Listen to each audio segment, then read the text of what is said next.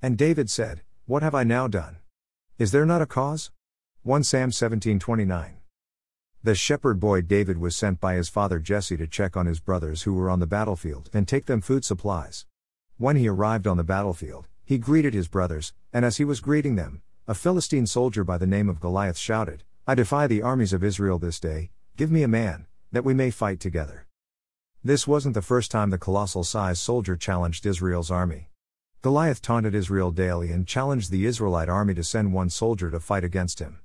He stated that whatever soldier won the battle, the other soldier's army would surrender and agree to serve the other army. The entire army of Israel was afraid of this one man. David overheard the soldiers discussing the honor that would be bestowed upon the man that defeated Israel. David asked, For who is this uncircumcised Philistine that he should defy the armies of the living God? When David's oldest brother Eliab heard David speaking with soldiers, he became angry with David and accused his little brother of coming to the battlefield to spy on them. Eliab was embarrassed because neither he nor the other trained soldiers had the boldness to go up against Goliath. David replied to Eliab's accusations Is there not a cause? The Christian faith is often attacked because of its core principles and values. When Christians stand up for godly values, they are often referred to as self righteous, closed minded, or phobic. The truth is, like David, they realize there are causes worth fighting for. You don't have to be a trained soldier, or an expert on a subject matter, to take a bold stand for your faith.